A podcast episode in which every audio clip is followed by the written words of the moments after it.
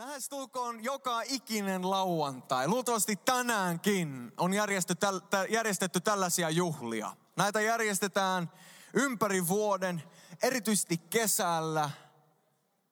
Siihen satsataan hirveän määrä rahaa, sitä suunnitellaan aivan suunnattoman paljon. Suurimmassa osissa näitä juhlia jokainen pieni koristekin on huolella valmisteltu. Ja kun se vihdoin se lauantai-aamu tulee, se mitä ollaan suunniteltu ja mistä ollaan haaveiltu, niin nainen pukee ylleen sellaisen valkoisen, valtavan kauniin mekon. Ja mies tutisee polvissaan, kun pukee päälle kravattia tai, tai minkä puvun hän onkaan valinnut. Ja hän, hän turvautuu bestmaniin ja, ja nainen turvautuu kaasoon ja, ja vihdoin hääkellot soi ja hääjuhla alkaa. Kaikki on paikalla, kaikki ihailee morsianta. Hän on kauniimpi kuin koskaan ja sulhasta hän on komeampi kuin ikinä. Ja, ja kun vihdoin tulee se hetki, kun pappi kysyy sen, mitä pappi yleensä aina noissa tilanteissa kysyy. Hän sanoo Jumalan edessä ja tämän seurakunnan läsnä ollessa, kysyn sinulta, ukko Uljas Urho, otatko tämän prinsessa ihanan ja rakastat häntä? Olet hänelle uskollinen niin hyvinä kuin pahoina päivinä elämäsi loppuun saakka. Joskus papin kysymykseen liittyy vielä enemmän ja vielä tarkempia ohjeita. Lupaudutko olemaan hänelle uskollinen? Lupaudutko rakastamaan häntä? Lupaudutko antamaan aina itsestäsi? Ja joissakin näissä tilanteissa avioparit vielä itse lisää siihen lisää sanoja, joita he lupaavat toinen toisille ja lopuksi sanovat tahdon. Ja sitoutuvat johonkin, mitä he ei todellakaan ole valmiita pitämään. He sitoutuvat johonkin, mihin he ei ole yhtään valmistautunut. Tiedätkö, jos missään muualla tehtäisiin tämä sama juttu, mitä valtaosa aviopareista tekee, niin mä ajateltaisiin, että se on aika hullua. Jos sitouduttaisiin ilman valmistautumista, niin missä tahansa muussa elämäalueessa kaikki ajattelisivat, että se on vähän outoa, mutta jostain syystä me ajatellaan suhteen kohdalla näin, että jos me vaan sitoudutaan toisilleen, niin me tullaan oleen onnellisia. Me ajatellaan, että jos me vaan sitoudutaan ja kovaa sitoudutaan, niin me tullaan saamaan onnellinen avioliitto. Tiedätkö, jos SJK, kuinka moni teistä kannattaa SJKta? SJK on aika kova joukko. Mitä jos SJK on coachi? Kuka on muuten SJK on coachi? Simo Valakari. Simo Valekari. Jos Valekari tulee ja seuraavassa pressikonferenssissa, eli seuraavassa median edessä esittelyssä, anteeksi, tai unohin kokonaan tämän sydämi. Seuraavassa median esittelyssä tulee kameroiden eteen ja sanoo, että SJK sitoutuu voittamaan veikkausliigan. Mä ei ota harjoitella yhtään. Me ei aiota yhtään valmistautua.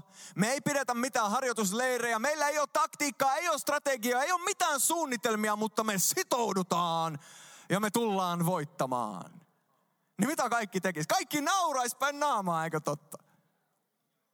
Entä jos joku tekisi tämän koulussa? Sanoisi, että mä haluan sitoutua olemaan kuuden Ln ylioppilas. Siinä vaiheessa, kun mulla on kirjoitukset, mä tuun sitoutumaan siihen, että mä saan kuusi Lää. Mutta en mä yhtään kirjaa tuu lukeen, en mä tuu käymään yhdelläkään tunnilla. Mutta kun tulee koe, niin mä tuun meneen paikalle ja mä tuun kirjoittaa ällän. Ja kaikki naurattaisi, eikö vaan? Entä jos joku tekisi tämän vaikka urheilusuorituksen kaa? Valailla oli tänään peli, ihan mahtava. Mutta entä jos joku sitoutuisi juoksemaan maratoni, ei vaan käveleen tai ryömiin, mä oikeasti juoksemaan maratoni 40 kilsaa? Niin mitä sellainen henkilö luultavasti tekisi? Ainakin toivon mukaan se rupesi vähän harjoittelemaan, aika vaan? Lenkkeili ekaksi kolme kilsaa, sitten viisi kilsaa, sitten kymmenen, sitten viisitoista. Ehkä tulee päivä, kun se voi juosta sen 40 kilometriä, eikö vaan? Mutta mitä jos henkilö sanoisi, että sitoudun juokseen maratonin, mutta ei tekisi mitään muuta kuin istuisi sohvalla, katsoisi Netflixiä ja söisi sipsiä siihen asti, kun maratoni tulee. Me kaikki naurettaisiin, eikö vaan? Jos joku tekisi tämän työpaikalla, vaikka lakimies tai syyttäjä, Mä tuun viemään tämän homman läpi, mutta ei yhtään opiskelisi, ei yhtään harjoittelisi, ei yhtään valmistelisi ja sitten menisi tuomari eteen ja yrittäisi puolustaa. Niin huonosti menisikö vaan? Mehän kaikki ymmärretään, että millä tahansa elämän alueella totuus on, että sitoutuminen ilman valmistautumista on tyhmyyttä. Me ymmärretään tämä kaikilla muilla elämäalueilla, mutta jostain syystä meillä on tällainen romanttinen kuva avioliitosta. Ja me ajatellaan, että suhteissa on erilainen sääntö kuin missään muussa elämässä. Ja suhteissa ei ole oikeastaan kyse mistään valmistautumisesta – tai harjoittamisesta tai, tai toinen toisensa tuntemisesta tai asioiden läpikäymisestä. Ei, jos me vaan sitoudutaan, niin me tullaan olla onnellisia aina. Mutta suhteissakin sitoutuminen ilman valmistautumista on tyhmyyttä. Ja siitä mä aion tänään puhua muutama ajatuksen. Sitoutuminen ilman valmistautumista on tyhmyyttä. Ensimmäisenä mä haluan esitellä teille Herra ja Rouva Mukin. Mä oon valmistellut teille Herra ja Rouva Mukin, mutta ennen sitä mun pitää hakea täältä apuväline, nimittäin mä tarvin molemmat kädet tätä esimerkkiä varten, joten haetaan täältä, täältä vähän apuja. Ja hetken päästä saatte tutustua aivan mahtavaan Herra ja Rouva Mukiin. He mä jätän tämän mikin tähän, niin antakaa aplodit Herra ja Rouva Muki.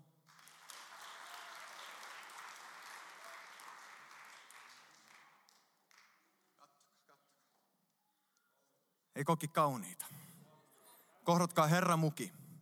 Sarjan nimi on Bringing Sexy Back ja Herra Muki on todellakin valmistautunut suhteeseen.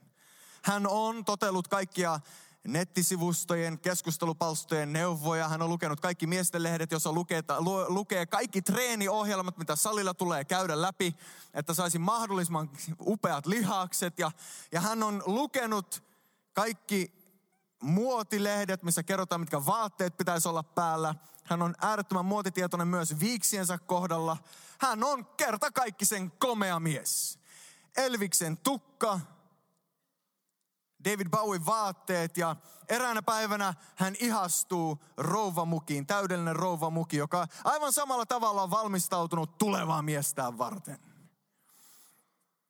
He kohtaavat, he ihastuvat, he rakastuvat romantiikka alkaa. Herra muki vie rouva mukia deiteille, vie häntä kahvilaan, vie häntä syömään. He tutustuvat toinen toisiinsa, he ihastuvat, he tulevat papin eteen ja sanovat, tahdon! He menevät naimisiin ja heillä on valtavan ihana suhde ensimmäisen kolmen päivän aikana. Kunnes Herra muki unohtaa kalsarit makuuhuoneen lattialle. Rouva muki tulee kotiin ja sanoo, mitä sinä oot tehnyt? Ja yhtäkkiä sieltä sisältä tulee jotain, mitä kumpikaan ei osannut odottaa. Pahoja sanoja, he loukkaa toinen toisiaan. Herra muki ihmettelee, mitä tapahtui. Rouva muki katsoo, mitä sä aiheutit minussa. Sinä sait aikaan tuon reaktion minussa. Menee päivä, menee pari. Herra muki on jälleen unohtanut kalsarit lattialle. Uusi kohtaaminen. Sanotaan sanoja, jota heti kadutaan. Kuulija lentelee joka puolelle sitä, mitä on siellä sisällä, tulee ulos. Ja ihmetellään, että mitä meidän suhteessa oikein tapahtuu. En mä ikinä nähnyt tota osaa susta ennen. En mä tiennyt, että sä oot tollanen. Mistä tuo tuli? Mitä ihmettä sä sanoit mulle? Kun hän menee yksikseen ja rupeaa miettimään asioita, niin rouva muki istuu siellä ja miettii, että mistä tuli nuo kaikki reaktiot mitä mun sydämestä nousi. Mistä tuli nuo ajatukset ja nuo sanat, mitä mä mun miehelle sanoin. Ja mistä tuli se, mitä sä sanoi mulle. En mä osannut odottaa tätä, enkä mä nähnyt tätä tulevan. Ja tiedätkö, että Jeesus puhuu nimenomaan tästä Matteuksen 15. luvussa. Ei ollut nimittäin yllätys, että tuli esiin kuulia herramukista. Eikä ollut yllätys, että tuli esiin pahoja sanoja rouvamukista. Nimittäin Jeesus sanoo tällä tavalla, Matteus 15, jakeesta 17. Ettekö käsitä, että kaikki se, mikä menee suusta sisään, menee vatsaan ja se ulostetaan. Eli Jeesus puhuu kakasta. Kaikki mitä syöt, se tulee kakkana pihalle. Mutta ja 18. Mutta se, mikä tulee suusta ulos, lähtee sydämestä. Käänny naapurin puolella ja sano, se lähtee sydämestä. Osoita jotain siinä lähellä ja sano, se lähtee sydämestä. Se lähtee sydämestä. Ja se saastuttaa ihmisen. Se lähtee sydämestä ja se saastuttaa ihmisen, sillä sydämestä lähtevät pahat ajatukset, murhat, aviorikokset, haureudet, varkaudet, väärät todistukset ja herjaukset. Tiedätkö, että kun rouva mukista tuli ne sanat, mitä se ei halunnut sanoa, ja varmaan kaikille meille on joskus käynyt tämä. Sä tulet painetilanteeseen, ja yhtäkkiä sä huomaat sanovas jotain, mitä sä et tarkoittanut. Ja ehkä jopa jälkeenpäin sanot tälle, että en se ollut mä. Siis, siis mä en ikinä sanoisi noin, tai mä en ikinä tekisi noin, tai ei, ei, ei, ei, ei, se, se ei ollut mä. Mutta Jeesus sanoi, että se on nimenomaan sä. Koska se, mitä sydän on täynnä, siitä suu puhuu. Sydämen kyllyydestä, sanoo toinen käännös, suu puhuu. Rouva Muki sanoo, mitä se sanoo Herramukille sen takia, että se oli siellä sydämessä koko ajan. Ne oli ne ajatukset, mitkä oli siellä alusta asti. Herran Mukin kohdalla on ihan sama totuus. Ja aina kun kaksi epätäydellistä ihmistä ja kukaan meistä ei ole täydellinen, aloittaa suhteen. Oho, siinä meni meidän Starbucks-muki. Kiitos Jumalalle. Kanadasta saa uusia, pitää käydä siellä joku päivä. Sinä päivänä, kun me mennään naimisiin ja aloittaa suhde, niin me ruvetaan näkemään ei vaan ulkokuorta, mihin me ehkä ekaksi aluksi ihastuttiin, vaan se sydän ja se todellisuus, mikä on siellä syvällä sisällä. Me ei mennä naimisiin ensisijaisesti vaan ulkokuorenkaan, vaan me mennään naimisiin koko henkilönkaan ja siihen kuuluu kaikki se, mitä sydämessä on. Ja sen takia paras tapa valmistautua avioliittoon ei ole treenata sitä ulkokuorta tai hankkia niitä uusia vaatteita tai käyttää rahaa siihen salikorttiin tai mikä tahansa se onkaan se juttu, mitä sä luulet, että on se avain iloiseen suhteeseen ja onnelliseen tulevaisuuteen. Vaan paras tapa valmistautua suhteeseen on katsoa, mitä kuuluu sun sydämeen. On tutkia, mitä täällä sisällä oikein tapahtuu. Koska ennen mitään myöhemmin se, mitä täällä sisällä on, se tulee, tulee ulos. Ei kukaan sitä alkuvaiheessa toinen toiselle nä- näytä. Kun Herra muki tutustuu rouva muki, niin hän näyttää itsestään vain parhaat puolet. Silloin kun liikuttaja eka kertaa hän ajaa autoa liikenteessä ja sä istut vierelle ja joku toinen kurvaa edelle, niin ei hän välttämättä heti keskaria työnnä ikkunasta ja huudan neljä viittä kirosanaa putkeen. Ei eka kerralla, eka kerralla, joo, hän ohitti vähän ikävästi. Mutta kun olet ollut pari vuotta naimisissa, niin tulee esiin se todellinen sydämen reaktio. Ja se voi kuulostaa ihan eriltä ja sellaiselta, että mistä tuo tuli. Mutta se, mitä sydämessä on, siitä suu puhuu. Ja tänään mä haluaisin puhua kolmesta sydämen alueesta, kolmesta asiasta, jotka on täällä sydämessä. Jokaisella meillä tavalla tai toisella. Ja josta sä voit ensinnäkin eheytyä itse – niin että sä oot valmis suhteeseen. Ja toiseksi kolme, nämä samat kolme asiaa, jota sä voit tutkiskella sun tulevassa aviopuolisossa. Nimittäin se, että menen naimisiin vaan ulkokuorenkaan, vaan se menet naimisiin sen sisällönkaan. Ja on hyvä tietää, minkä kanssa olet menossa naimisiin. Eli tässä näissä kolmessa pointissa, missä tänään tullaan lyhyesti puhumaan, on kaksi piippua. Ensimmäinen piippu oot sä itse. Jumala haluaa eheyttää sua näillä alueilla niin, että tulisi mahdollisimman vähän sitä kakkaa sieltä suusta ja sitä tuhoa siihen suhteeseen.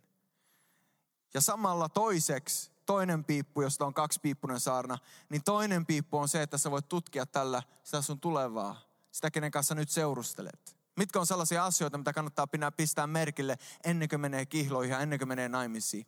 Nämä kolme on sellaisia. Ensimmäinen pointti, oletteko valmiita? Ensimmäinen pointti. Vanhemmat ja taustat. Vanhemmat ja taustat. Tiedätkö se, että se, miten sä elät sun vanhempiekaan nyt, on se, miten sä tuut elään sun aviopuolisoa kohtaan tulevaisuudessa. Se, miten sä reagoit sun vanhempia kohtaan nyt, on se, miten sä tuut reagoimaan sun vanhempia kohtaan, sun puolisoa kohtaan tulevaisuudessa. Mä voisin kuvata sen näin. Jos tuolla puolella on sun vanhemmat ja tällä puolella oot sinä itse, ja teillä on tosi huono suhde. Käytännössä sellainen suhde, että jos et enää asu kotona, niin sä ehkä lähetät äitienpäiväkortin, mutta et muuten ole paljon yhteyksissä.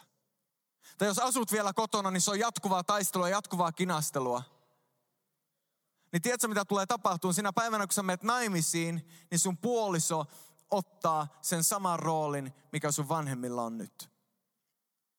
Ja liittyen sun seurustelusuhteeseen, liittyen siihen, että kuka on se oikea mulle, niin totuus on se, että miten sun seurustelukumppani käyttäytyy hänen vanhempiaan kohtaan, ennen mitä myöhemmin hän tulee käyttäytyy samalla tavalla sua kohtaan. Sä ehkä ajattelet, että sillä ei ole mitään merkitystä, minkälainen suhde sulla on sun vanhempiin, verrattuna sun aviopuolisoon. On kaksi ihan eri asiaa, mutta totuus on, että se sama peilautuu sun aviopuolisoon. Joten jos sä seurustelet tytön kanssa, niin katso hänen suhdettaan hänen isään. Koska ennemmin tai myöhemmin, niin kuin hän käyttäytyy isänsä kohtaan nyt, hän tulee käyttäytyä sua kohtaan tulevaisuudessa. Jos oot tyttö, katso sun pojan suhdetta hänen äitiin, koska niin kuin hän käyttäytyy äitilleen nyt, kuulat lentelee joka puolelle, niin hän tulee käyttäytyä sua kohtaan tulevaisuudessa. Sillä on oikeasti merkitystä, minkälainen sun suhde sun vanhempi on. Ehkä sä oot täällä ja sanot, että sulla ei ole vanhempia ollenkaan, mulla, mulla ei ole minkäännäköistä suhdetta mun isään, mä en ole ikinä nähnyt häntä, mun, mun äitiin, mä en tunne häntä. Tiedätkö, että sekin voi vaikuttaa sun tulevaan suhteeseen. Se, että sulla ei ole minkäännäköistä suhdetta eikä koskaan ole ollut, voi vaikuttaa siihen, minkälainen suhde sulla on sun puolisoon tulevaisuudessa. Ja sen tähden Jumala, joka on täydellinen isä, Jeesus puhuu Jumalasta taivaan isänä.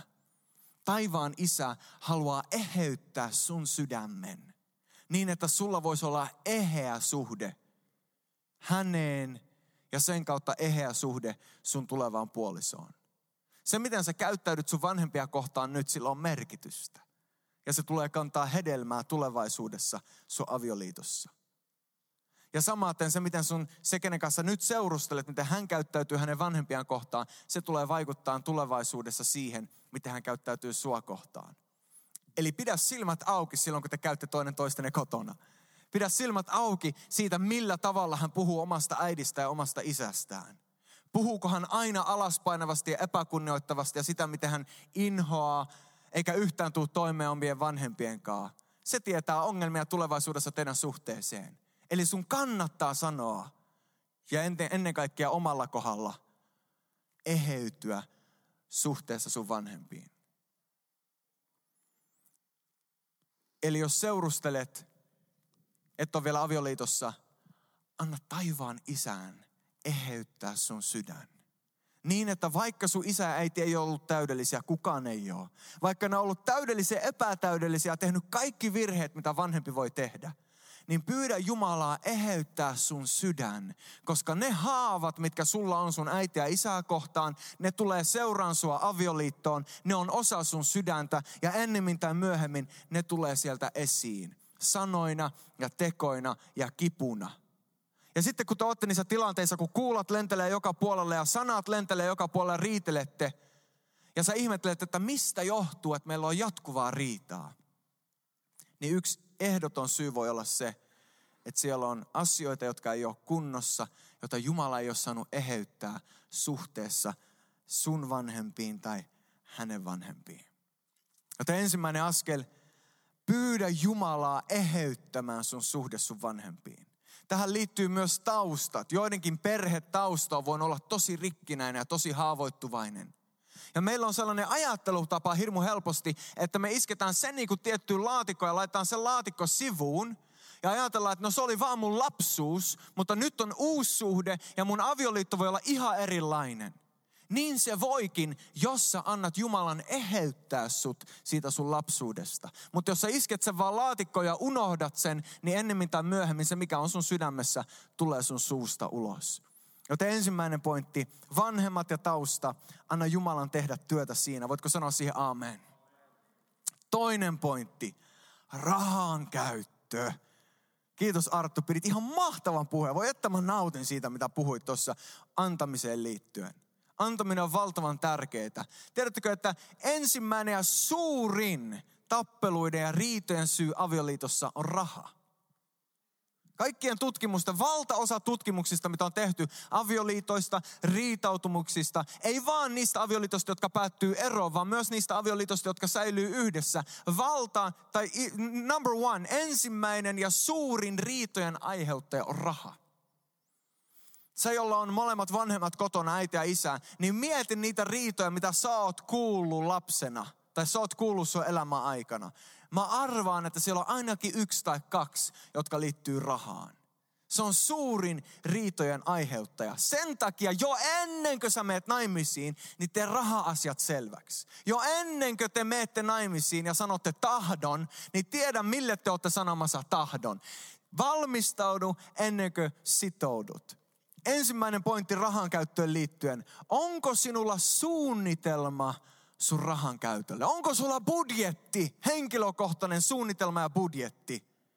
Vai onko se vaan, että kaikki raha, mikä menee sisään, tulee, se, se lähtee yhtä lailla ulos ja viikko palkan jälkeen, niin tili on nollille ja sitten mietitään, että mistä me löydetään näkkileipää seuraavaksi kolmeksi viikoksi.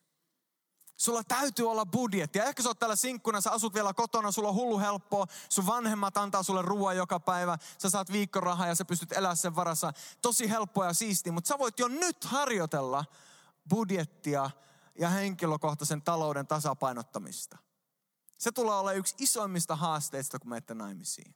Ja yksi tärkeimmistä jutuista, mitä voitte tehdä yhdessä, on keskustella raha-asiat läpi kunnolla, ennen kuin menette papi eteen ja sanotte tahdon ja muutatte yhteen. Kansi olla budjetti ja yhteinen päätös siitä, miten te käytätte rahat, ennen kuin te muutatte yhteen avioliitossa. Numero kaksi, kulutatko kaikki, mitä saat mahdollisimman pian? Tiedättekö, joidenkin ihmisten taskussa rahaa polttaa. Ja niillä on sellainen fiilis, että jos mulla on rahaa tämän verran, niin mun pitää käyttää tämän verran. Ja mennään kaupungille ja jos tuolla taskulla löytyy mitään, niin, niin heti löytyy joku uusi paita tai uudet housut tai karkkipussi vai mikä se onkaan, mikä heti tarttuu mukaan. Polttaako rahaa sun taskussa? Jos se polttaa siellä nyt, niin se tulee polttaa avioliitossa ja se tulee aiheuttaa ongelmia. Jos sä haluat onnellisen suhteen, niin sun tulee hallita rahaa. Raha ei saa hallita sua. Ja tämän takia antaminen on niin hullun tärkeää. Jos sä opit antamaan, ja varsinkin jos sä opit antaa kymmenykset, eli 10 prosenttia sun rahasta Jumalalle, niin silloin sä, to, joka kerta kun sä annat, niin sä ikään kuin sanot Jumalalle, että Jumala, sinä hallitset mua, ei raha. Ja silloinkin, kun sun oma henkilökohtainen budjetti tuntuu tiukalta, jos sä siitä huolimatta sanot, Jumala, mä annan sulle eka, niin sä ikään kuin julistat omaa elämää. Jumala, sä oot mulle tärkeämpi ja mä luotan suhu enemmän kuin mä luotan rahaan.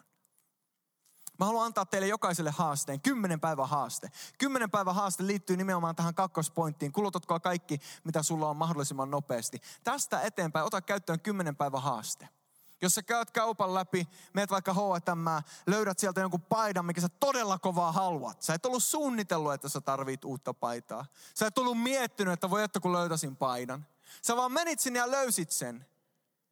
Ota kymmenen päivää ja mieti sitä. Lopeta heräteostokset.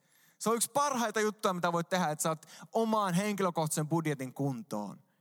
Ota kymmenen päivän haaste. Ota kymmenen päivää aikaa ja mieti, tarviinko mä oikeasti sitä uutta paitaa vai en.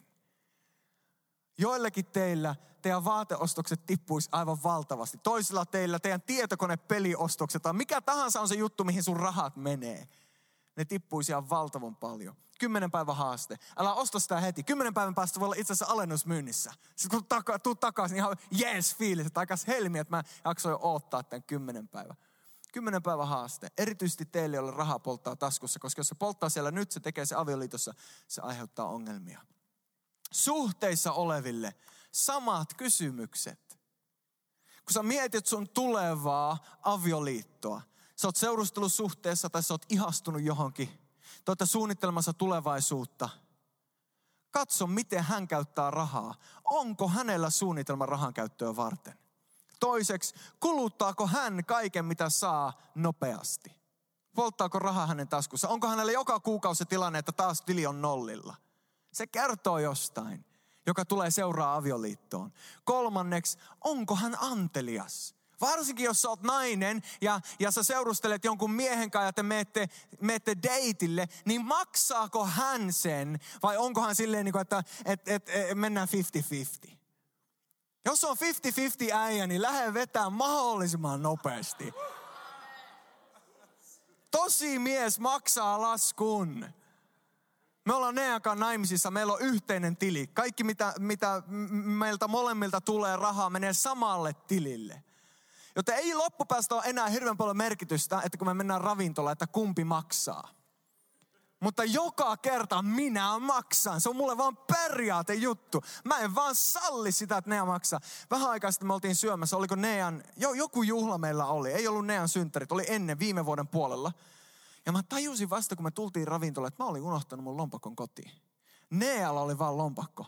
Mä sanoin Nealle, että anna, anna sun kortti mulle nyt. Kun mä en, mä en todellakaan tuu meneen täältä ravintolasta ulos silleen, että Nea maksaa. Vaan mä otan mieluummin hänen kortin. Hei, tässä lukee Nea. Niin, se on mun toinen nimi. Mies maksaa, se on vaan sääntö.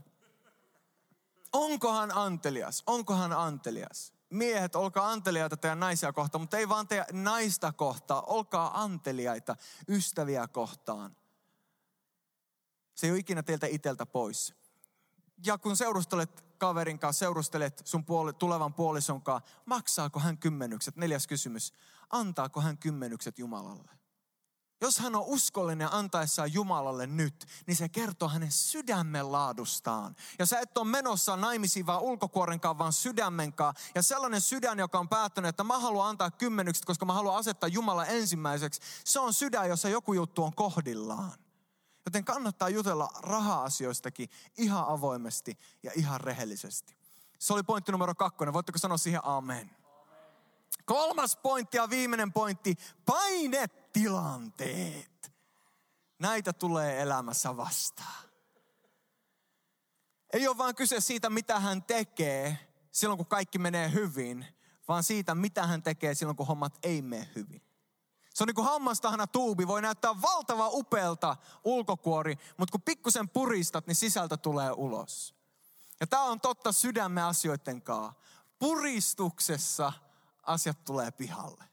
Silloin kun on painetilanne päällä, niin silloin näet sen, mitä sydämessä oikeasti kuuluu. Räjähtääkö tai räjähdätkö sinä pienistä asioista? Miten suustasi tulee silloin, kun joku vähän puristaa, silloin kun hommat ei mene niin kuin niiden pitäisi. Se kertoo siitä, mitä sun sydämessä oikeasti on. Sä oot ehkä täällä ja sä huomaat itse kiroilevan joka kerta, kun homma menee pikkusen pieleen. Oot kävelemässä kotona ja isket pikkuvarpaan seinään, niin heti tulee neljä, viisi kirosanaa. Ja mietit, että ei, ei se on mä, se on, se on vanha mä. Mutta se tarkoittaa sitä, että se vanha mä on täällä vielä jossain. Ja Jumala haluaa tehdä sille vähän vielä työtä eheyttää sun sydäntä, parantaa sun sydäntä. Mutta joidenkin kohdalla se ei ole vaan siitä, että tulee sana tai kaksi. Joidenkin kohdalla se on oikeasti sellaista räjähtelyä, jossa sanotaan sellaisia juttuja, jotka on todella, todella vahingoittavia, haavoittavia. Jos sä menet suhteeseen sellaisen henkilön kanssa, joka ei ole antanut Jumala eheyttää hänen sydäntään, niin painetilanteissa tulee ne kaikista pahimmat sanat, jotka haavoittaa kaikista eniten. Painetilanteissa tulee sanottua sellaisia juttuja, jotka voi loppupäästä tuhota koko suhteen. Ei ole kyse siitä, että miten hyvin mä onnistun hallitsemaan painetta ja piilottaa ne asiat, mitkä on sydämessä. Ei, tarkoitus on, että me voitaisiin olla avoimia toinen toisille, oikeasti paljastaa meidän sydän toinen toisille. Ja siksi me tarvitaan, että Jumala parantaa ja eheyttää meidän sydämen. Koska Jeesus sanoo, mikä suusta tulee ulos, se lähtee sydämestä. Ja se, mitä sun painetilanteiden keskellä tulee suusta ulos, se on se, mitä sun sydämme oikeasti kuuluu. Ja yksi parhaita painetestejä on ajokortti. Kuinka monella teillä on ajokortti? Kuinka monella teistä on joskus joutunut liikenteessä painetilanteeseen? Kuinka monella on joskus mennyt hermoliikenteessä? Jos ei ole ihan yhtä monta kättä, niin se on outo. Taitaa olla ihan, että olette rehellisiä. Kiitos Jumalalle siitä. Liikenteessä voi joskus mennä hermot ihan täysin. Mutta sekin kertoo jotain siitä, mitä tänne sydämeen kuuluu. Se kun liikenteessä menee täysi hermot ja sä sanot, mitä sanot siinä rati ääressä, sä oot ehkä yksi autossa, niin kuuntele ittees. Ja niissä tilanteissa sanoo, että Jumala auta mua. En mä tajunnut, että mun sydämessä on tällaista. Oikeasti painetilanteissa ihmisen sydän paljastuu ja sen takia seurustelun vaiheessa mieti sitä, miten hän reagoi painetilanteissa. Mitä hän sanoo ja tekee, kun hän suuttuu. Ja kolmanneksi ehkä tärkeimpänä, pyrkikää palveleen yhdessä. Ja pyrkikää palvelee yhdessä painetilanteissa. Yksi paras paikka seurusteleville pareille on pyhä koulu. Oikeasti, siellä on kymmeniä lapsia, jotka huutaa ja juoksee ympäri. Siinä paljastuu, mitä siellä sydämessä oikeasti on. Siinä näkyy, minkälainen isä tai äiti se on, kenen kanssa seurustelet. Ei ehkä ihan loppupäässä sitä, minkälainen isä tai äiti, mutta ainakin näkyy osa sitä sydäntä. Seurusteleville parille on todella upeeta palvella yhdessä, koska silloin kun te palvelette yhdessä, niin te näette, mitä sydämessä oikeasti on. Neankaan me ruvettiin seurustelemaan vuonna 2003. Eiku, anteeksi, 2004. Näin hyvä muista, mulla on onneksi ne ajat täällä tänään. 2004 ruvettiin seurustelemaan. Ja kaksi vuotta myöhemmin, vuonna 2006 alkuvuodesta, me oltiin Intiassa aktiomatkalla. Mä olin silloin missionuoret järjestössä, lähetysnuoret Youth of the Mission järjestössä. Mä olin siellä yhteensä neljä vuotta ja siinä vaiheessa, kun me ruvettiin seurustelemaan, mä olin kerännyt olla jo kaksi vuotta. Ja mä olin siellä ensin opetuslapseuskoulun henkilökunnassa ja sitten myöhemmin mä johdin opetuslapseuskouluja. Ja mä johdin aktioita eri maihin. Käytiin Afrikassa ja käytiin Aasiassa ja ja, ja voisin kertoa valtavan määrän storia siitä, mutta, mutta se mitä mä tänään haluan kertoa on se, että kun Nea tuli siihen opetuslapseuskouluun, niin mä tein päätöksen, että mä en halua johtaa sitä koulua, missä Nea on. Siihen tuli yksi toinen kaveri johtamaan. Mutta koska mä olin johtanut aiempia kouluja, niin käytännön tasolla mä tein paljon johtopäätöksiä ja olin paljon johtotehtävässä. Ja mä jatkuvasti olin niin kuin Nean johtajana, koska mä olin henkilökunta ja yksi koulun johtaja. Niin Nea oli koko ajan ikään kuin mun alaisuudessa oppilaana. Ja niissä tilanteissa olisi paljastunut ja paljastuikin mun sydän, minkälainen mä oon johtajana Neaa kohtaan. Raamatun mukaan hän mies on kuulunut olemaan perheen pää. Joidenkin teidän kohdalla se on ehkä kotona tarkoittanut esimerkkiä siitä, että se on isä, joka aina vaatii, että hänen tahto tapahtuu, mutta se ei ole mitä raamattu opettaa, vaan raamattu opettaa, että miehen tulee rakastaa vaimoa niin kuin Jeesus rakasti seurakuntaa, antoi itsensä se edestä. Ja todellinen mies, joka on perheenpää, on sellainen, joka antaa itsensä perheensä edestä. Ja se näkyy myös johtajuudessa. Ja niissä tilanteissa, kun mä jouduin olemaan Nea johtajana, niin mä näin sen, minkälainen Nea on tulevaisuudessa kenties mun aviovaimona. Me ei oltu silloin, me ei oltu silloin vielä kihloissa, me oltiin vasta seurustelee. Ja niissä tilanteissa, kun mä olin johtajana, varsinkin silloin, kun me mentiin aktioon, ja mä olin se aktiotiimin johtaja, me tuli vain seitsemän, me oltiin Intiassa. Puhuden painetilanteista, ihan äärimmäinen painekattila. Siellä tytöt, kaikki tiimin tytöt sairastu pahasti moneen eri kertaan. Täitä oli niin, että te joka paikka kutisi ja oli kaiken näköisiä vaivoja ja vammoja. Jouduttiin menee junassa, missä ei ollut mitään muuta kuin rottia ja, ja äijä, jotka möi teetä ympäri vuorokauden. Chai, chai. Piti, piti meitä hereillä yötä päivää. Kolme päivää jouduttiin matkustamaan siinä junassa. Niissä tilanteissa mä näin, miten Nea reagoi painetilanteisiin. Ja niissä tilanteissa mä tajusin, että, että jos mä saan ton mun vaimoksi, niin mulla on ihan mahtava vaimo. Niissä tilanteissa, kun me oltiin Musafarpurissa, joka on yksi äärettömän köyhä kaupunki, yksi Intian köyhimmistä kaupungeista. Sellainen kaupunki, jossa asuu miljoona ihmistä, mutta siellä on tosi vähän autoja. Lähinnä ihmiset kävelee tai menee riksoilla, eli joku polkee pyörällä ja toinen istuu tarakalla käytännössä takana. Siellä niillä kaduilla, siellä kun me tehtiin työtä laps, lastenkodissa, siellä mä näin, minkälainen Nean sydän on. Ja siellä mä tajusin, että jos mä saan tämän naisen mun vaimoksi, niin mä oon äärettömän onnellinen mies. Ja siellä Kolkata kaupungissa, Kolkata, Kalkutta niminen ennen ollut, nykyään Kolkata. Äiti Teresan koti, meillä oli siinä kahot-peleissä äiti Teresa joku aiemmin. Kuka oli muuta äiti Teresa siinä kahot-pelissä? Helmi, siellä on äiti Teresa keskellä salia. Niin siellä, siellä Nean syntymäpäivänä ensimmäinen päivä helmikuuta – mä vein Nean viiden tähden ravintolaan. Niin hienoa ravintolaan kuin vaan Kolkatasta löytyy. Ja siellä heti pääruoan jälkeen, ennen kuin jälkiruoka tarjoltiin, niin mä menin polville ja sanoin, että haluatko mennä naimisiin mun kanssa. Siellä mä kosin häntä keskellä sitä painekattilaa, koska siellä mä olin nähnyt, että se mitä Nean sydämessä on oikeasti kultaa. Sen jälkeen, kun mä olin kosinut Nea, sen jälkeen kun mä oltiin menty kihloihin, Nea sanoi kyllä, mä olin äärettömän onnellinen mies.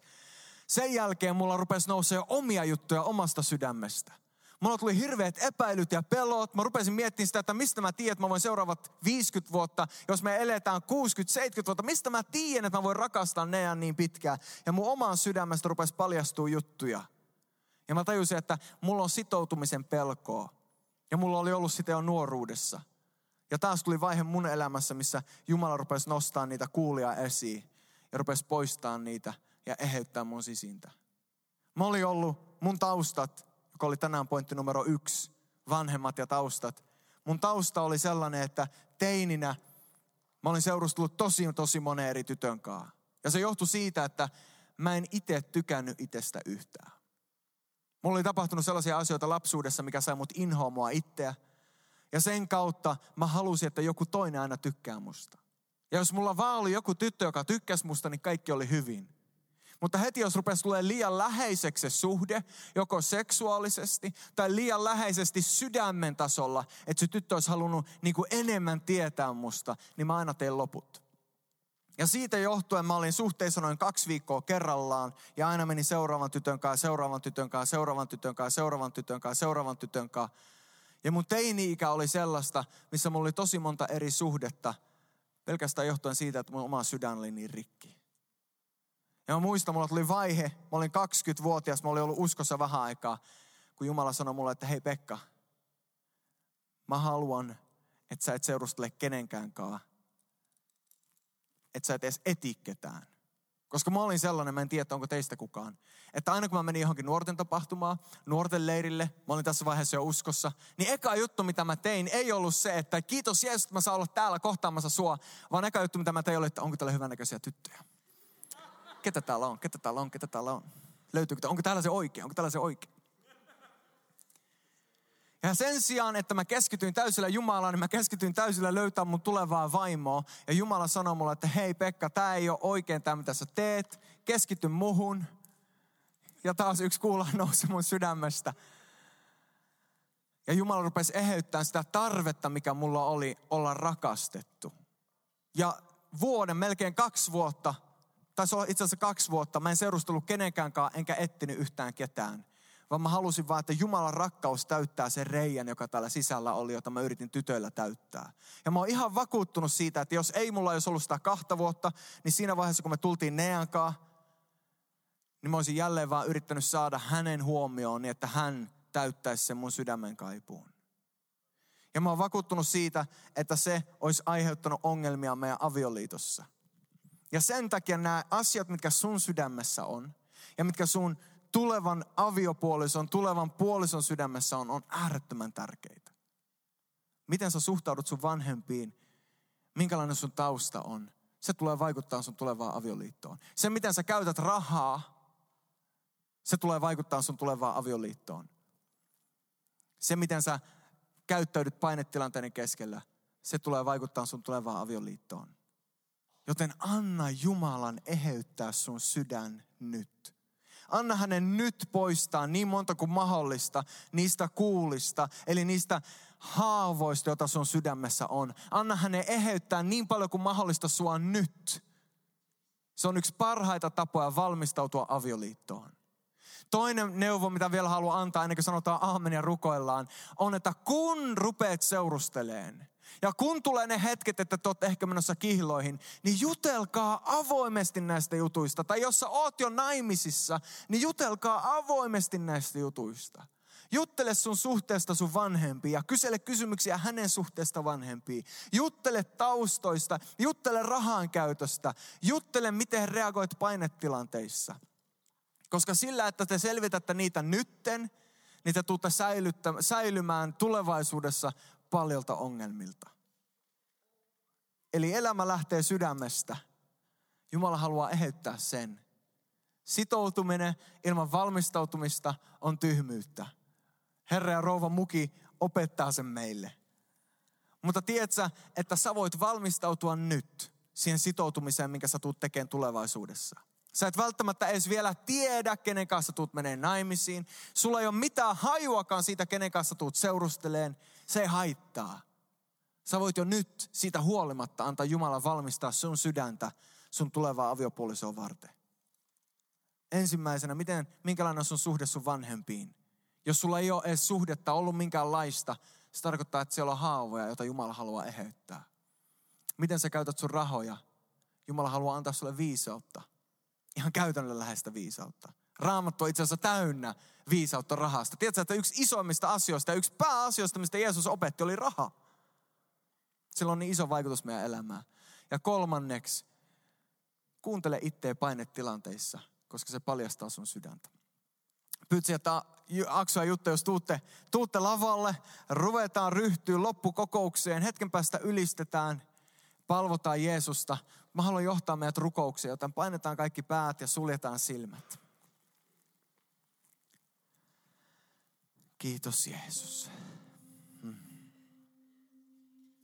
Kiitos Jeesus. Jeesus, mä rukoilen jokaisen puolesta, joka on tässä salissa, Herra. Herra, sä tunnet meidän sydämet. Sä tunnet meidät paremmin kuin me tunnetaan meidät itsemme. Herra, sä näet sen, missä jokainen meistä yksilönä on, Herra, suhteessa meidän vanhempiin, suhteessa meidän talouteen, Sä näet, miten me reagoidaan painetilanteessa. Jumala, sä tiedät meistä kaiken. Herra, sä näet ne haavat meidän sydämessä, mitä me ei itse tiedetä. Ja Isä, mä kiitän sua siitä, että sä oot kykenevä ja halukas eheyttää meidät. Tule pyhä henki. Tule pyhä henki. Uskon, että Jumala haluaa tässä hetkessä sun sydämestä paljastaa jotain sulle itselle. Paljastaa joitakin niistä haavoista, jota hän haluaa eheyttää nyt. Että sä voisit valmistautua sun tulevaan suhteeseen. Eheyttää nyt, että sun avioliitto voisi olla entistäkin onnellisempi. Ja voi olla, että se on joku juttu, joka liittyy sun vanhempiin. Voi olla, että se on joku juttu, joka liittyy rahaan, joka on ollut sulla ihan lapsesta asti, joku tapa joka itse asiassa ei ole hyvä, jonka Jumala haluaa eheyttää. Joidenkin teidän kohdalla se on se, että sä räjähdät niin helposti. Ja sä oot vaan syyttänyt sitä, että se on vaan sun temperamentti, sä vaan oot sellainen. Mutta tiedätkö, että sana puhuu hengen lahjoista ja sana puhuu hengen hedelmistä. Ja raamatussa kun puhutaan hengen hedelmistä, niin siellä mainitaan rakkaus, ilo, kärsivällisyys. Ja vaikka sun luonne on ehkä tulinen luonne, niin sen ei tarvi olla räjähtelevä luonne. Jumala haluaa antaa sulle kärsivällisyyttä.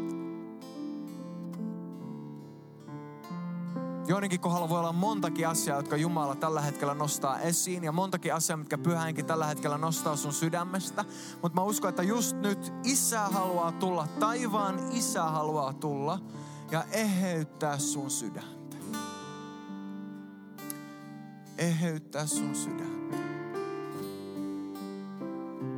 Halleluja ja pienen hetken ajan, te jotka olette täällä ystävien kanssa, ja te jotka olette tulleet tänne pariskuntina, niin älä keskity ihan pienen hetken ajan, älä keskity sun puolisoon tai sun ystävään, vaan keskity Jumalaan ja sinuun ja sun sydämeen. Ihan pienen hetken ajan, älä keskity siihen, kenen kanssa tulit, vaan keskity isään, joka haluaa eheyttää sun sydämen tämä hetki, tiedätkö, että joskus Jumala voi tulla hetkessä eheyttää jonkun asian. Ja hetkessä paljastaa jonkun jutun, joka ennalleen asettaa jotain, joka on jossain vaiheessa vinksahtanut ja mennyt pieleen. Ja tämä on sellainen hetki. Monen teidän kohdalla se, mitä Jumala tekee tässä hetkessä, tulee kantaa hedelmää sun tulevassa avioliitossa. Herra, kiitos siitä, että pyhän hengen kautta paljastat meidän sydämemme meille itsellemme. Puhu, Pyhä Henki.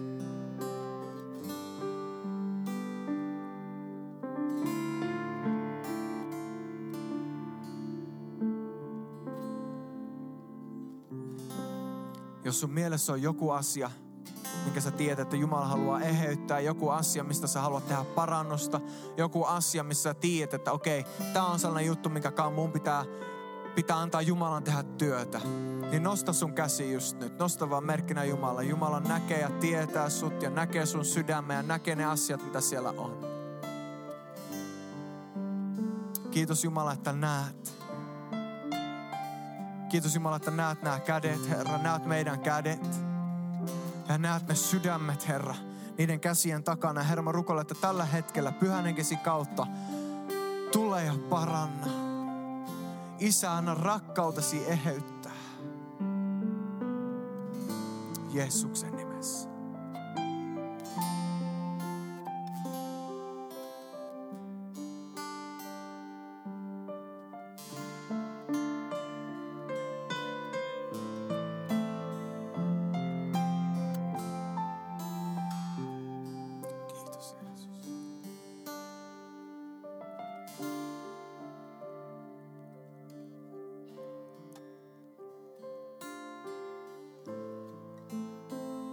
Vielä ennen kuin jatketaan ylistykseen, mä haluan antaa mahdollisuuden. Täällä on ehkä joku ja sä et, sä et ole vielä uskossa. Sä et ole vielä ottanut Jeesusta vastaan sun Herrana ja, ja vapahtajana, pelastajana. Jumala haluaa antaa sulle sun synnit anteeksi. Hän haluaa antaa sulle uuden elämän. Ei vaan hyvää elämää, vaan, vaan sun sydämen uudistaa. Jumala haluaa suhteen sunkaan ja se suhde on kaikista tärkein. Jos oot täällä ja sä haluat tänään antaa sun elämän Jeesukselle, niin hetken päästä mä pyydän sua nostaa sun kättä. Jeesus haluaa antaa syntinsä, sun synnit sulle anteeksi. Ja jos sä oot täällä ja sä tiedät, että sä tarvit Jeesusta, sä oot täällä ja sä haluat tänään tulla uskoon, niin kun mä lasken kolmeen, niin nosta sun käsi. Yksi, Jumala rakastaa sua, niin hän lähetti Annokaisen poikansa kuolen sun edestä. Kaksi, tänään isä kutsuu sua. Hän rakastaa sua. Hän vetää sua puoleensa. Kolme, jos sä haluat tulla uskoon, niin nosta sun käsi just nyt. Sä haluat sun synnit anteeksi, nosta sun käsi just nyt. Sä haluat antaa sun elämä Jeesukselle. Nosta sun käsi ihan korkealle niin, että mä näen. Mä näen sun käden siinä. Jumala näkee sut. Kun joku muu, sä haluat antaa sun elämä Jeesukselle. Sä haluat tänään tulla uskoon. Mä näen sun käden myös.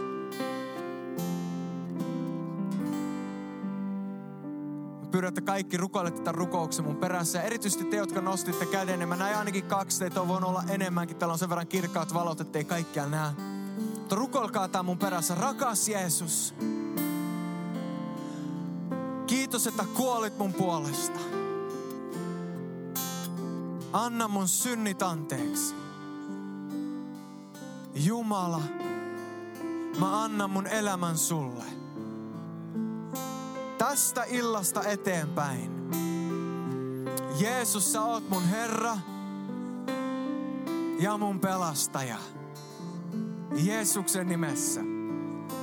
Amen. Amen. Annetaan aplodit niille, jotka rukoilivat ekaa kertaa. Amen.